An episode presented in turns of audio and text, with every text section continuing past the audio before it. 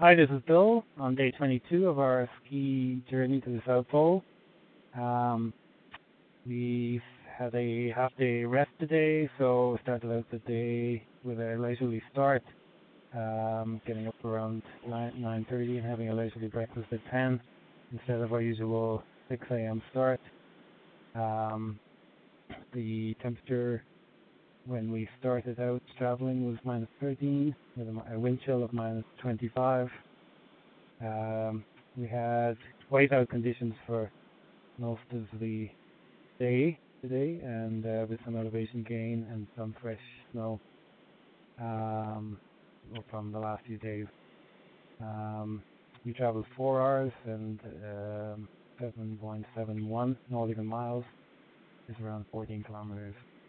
So we're very pleased with our progress there uh, half day of travel.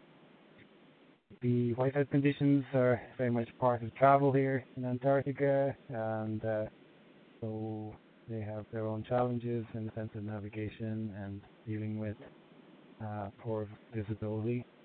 Um, but very much traveling in these conditions, uh, it's more a sense of feel of the skis on the snow more than anything. Um, because, and then with the undulations, sastrugi has its own challenges too. So, but we had a good day and everybody's well back in the tent and uh, had a nice supper and heading to bed soon. So thanks to everybody for listening in and uh, look forward to talking again soon. Bye.